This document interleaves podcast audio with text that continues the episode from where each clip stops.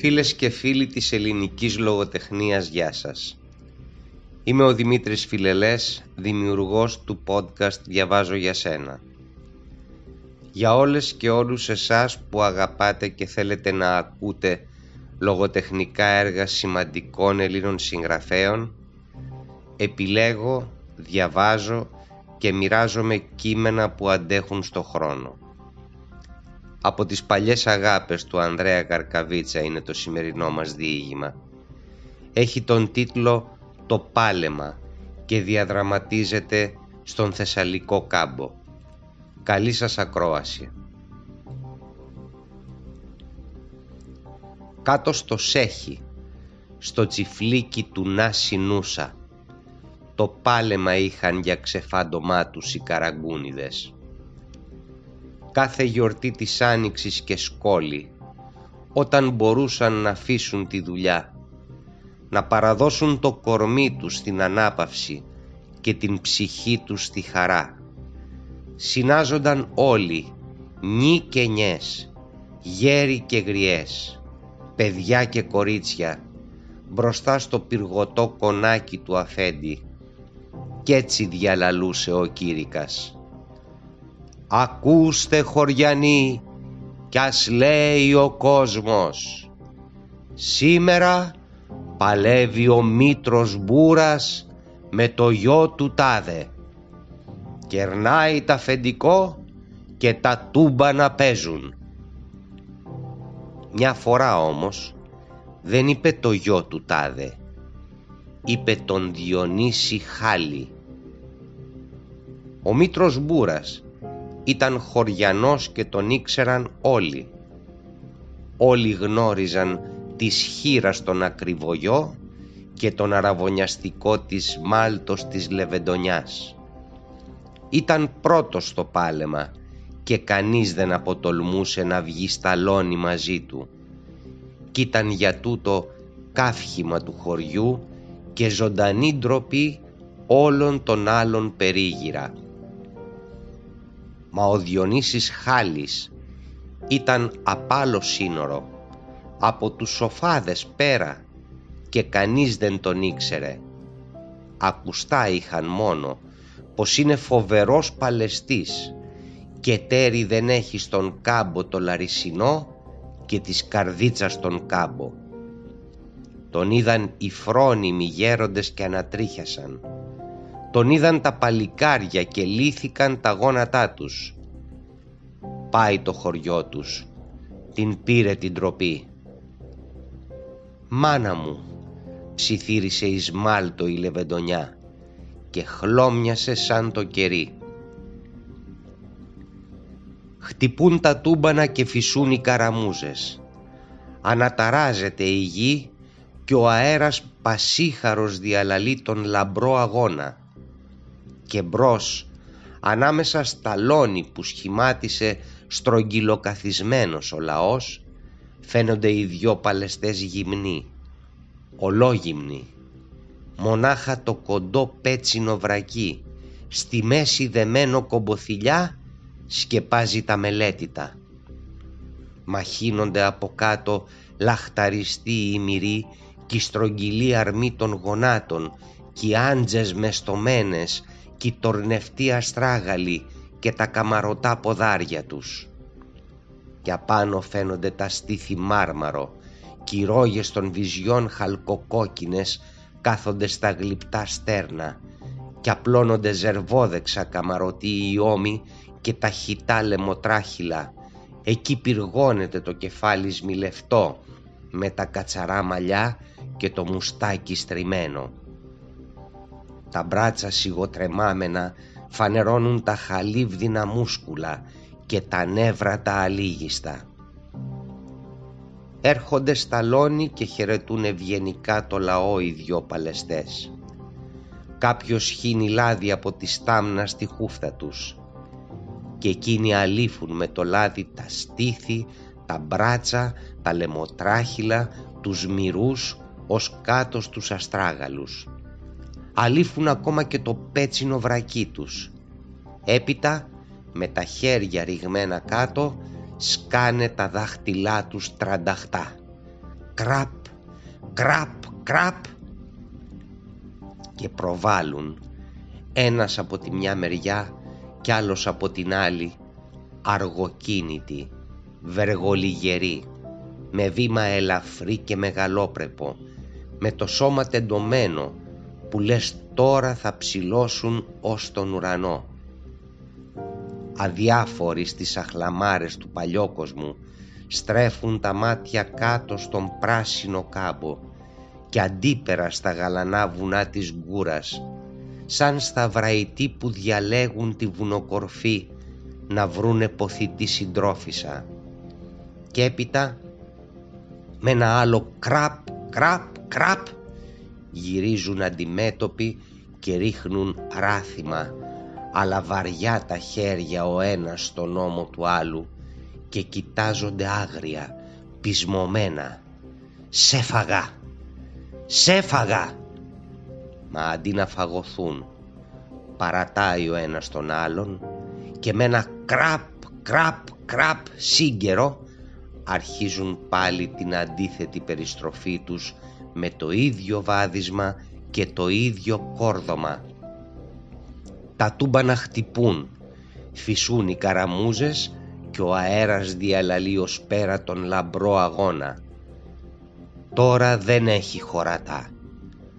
Όχι, δεν έχει χωρατά. Οι δυο παλαιστές αρπάχτηκαν στα χέρια. Έπαψαν τα χωρατά και τα ευγενικά χάδια. Οι δυο λέοντες που έπαιζαν πριν και χαϊδεύονταν ξαπλωμένοι στο χλωρό χορτάρι κάτω από τον ανοιξιάτικο ήλιο και δαγκώνονταν άκακα και γλύφονταν τρυφερά άναψαν τώρα. Μπορεί ο πράσινος τάπητας, ο ζεστός ήλιος ίσως να κέντησε το λαθροκριμένο στην ψυχή τους πάθος και πέφτουν μανιασμένοι ο ένας τον άλλον. Ανήμερη κοχλάζει η ψυχή τους, σπίθες πετούν τα μάτια τους. Δεν έχουν πια λύπη ούτε έλεος. Αρπαγμένοι από τους ώμους, στυλώνουν τα πόδια τους στη γη, καμαρώνουν τα κορμιά και στέκουν ακίνητοι. Το πρόσωπό τους ήσυχο, δεν δείχνει καθόλου την αγωνία της ψυχής, ούτε των νεύρων την προσπάθεια. Κοιτάζουν μόνο, αντίθετα κοιτάζουν με τα μάτια τους τα νυχτά και λες πως κοιτάζουν, πως ψαχουλεύουν τον ορίζοντα να δουν και να μετρήσουν σε ποιο κάμπο ή σε ποια θάλασσα θα σφεντονίσουν τον αντίπαλό τους. Δεν έχει χωρατά. Όχι, τώρα δεν έχει χωρατά. Ξάφνου όμως να που ξεριζώθηκαν τα δυο κορμόδεντρα. Ο Χάλης γονάτισε με το ένα πόδι στη γη στρωμένο, τ' άλλο λυγισμένο στο γόνατο και με τα ατσαλένια μπράτσα κολλητά στη μέση του μπούρα πασχίζει να τον φέρει κοντά του, να τον λυγίσει, να τον γκρεμίσει σωρό κουβάρι από πάνω του. Μα εκείνος σκυφτός κάθεται πάνω του και τον βαραίνει με το βάρος του έτοιμος να τον ρίξει τα νάσκελα να βάλει τη ράχη του στο χώμα έτσι μόνο θα σημαδευτεί η νίκη του. Ο λαός περίγυρα καθισμένος ολόρθος είτε σκυφτός οι νέοι και οι γέροι οι νιές και οι γριές τα ανήλικα παιδιά σερνικοθήλικα κοιτάζουν τους παλαιστές με τρόμο είναι αληθινά εκείνος ο γονατιστός ο Διονύσης ο Χάλης ο Σοφαδίτης. Κι είναι ο άλλος ο σκυφτός απάνω του ο Μήτρος Μπούρας ο χωριανός τους. Παλεύουν αλήθεια άνθρωποι με κρέας και κόκαλα εργάτες του χωραφιού σαν κι αυτούς και σαν κι αυτούς φτωχοί και κακόμοιροι. Ή μήπως είναι δράκοι των παραμυθιών και παλεύουν για τις βασιλοπούλας τα κάλλη; Ή μήπως είναι ο διγενής του τραγουδιού ο ήρωας που παλεύει με το χάρο για τη ζωή του. Δεν είναι όχι δράκη, δεν είναι ούτε ο διγενής και ο χάρος.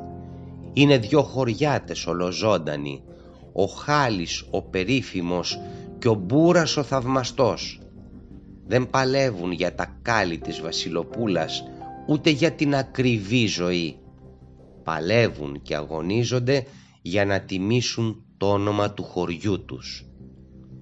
Ο Μήτρος Μπούρας πάνω στον αντίπαλό του ξαπλωμένος βαρύς με τα πόδια τυλιγμένα στα πόδια εκείνου με τα χέρια κολλημένα στα λεμοτράχυλά του βλέπει γύρω το λαό τους χωριανούς του να του γνέφουν θαρετά να τον συμβουλεύουν να κρατεί καλά χάμω να τον γκρεμίσει στο χώμα βλέπει αγνάντια τη λεβεντονιά να χαμηλώνει κατακόκκινη το βλέμμα και να σιγοτρέμει σαν καλάμι απ' τη λαχτάρα.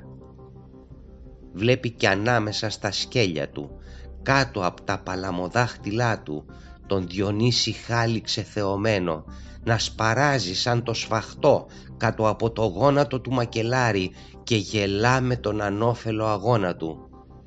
Τον βλέπει να στριφογυρίζει σαν ερπετό, να πασπατεύει το γλιστερό κορμί του ανάμεσα στους μυρούς, στις άντζες κάτω και πάνω στις μασχάλες, τους ώμους και τα λεμοτράχυλα. Κάπου ζητούν να πιάσουν, να γατζώσουν τα χέρια, να λυγίσουν το κορμί, είτε να συνεπάρουν κομμάτι ζωντανό από κρέατα και κόκαλα. Μάταια όμως αγωνίζονται. Πως κατάντησες καημένες ο Φαδίτη τι θα γίνει τώρα το όνομα το ξακουσμένο στη Λάρισα και στα Τρίκαλα μέσα; Ο Μήτρος Μπούρας γελά και αναπάβεται. Δεν προσμένει παρά την κατάλληλη στιγμή που με ένα επιδέξιο ανασήκωμα θα στείλει τη ράχη του να φάει χώμα, να δείξει ολοφάνερα τη νίκη του. Γελά και αναπάβεται και δεν προσέχει τα επίβουλα πασπατέματα του εχθρού ανάμεσα στα σκέλια του. «Αχ!» ακούστηκε ξάφνου φοβερό. Αμέσως σώπασε το τούμπανο και βουβάθηκαν οι καραμούζες, λες και νέκρα πλάκωσε την πλάση. Όχι, δεν πλάκωσε νέκρα την πλάση.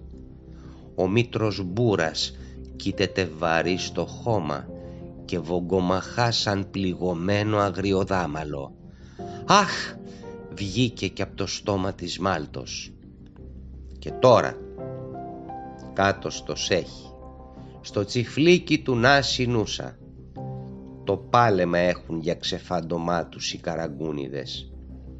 Κάθε γιορτή της Άνοιξης και σκόλη, όταν μπορούν να αφήσουν τη δουλειά να παραδώσουν το κορμί τους στην ανάπαυση και την ψυχή τους στη χαρά, συνάζονται όλοι, νι και νιές, γέροι και γριές, παιδιά και κορίτσια, μπροστά στο πυργωτό κονάκι του αφέντη και έτσι διαλαλεί ο κήρυκας.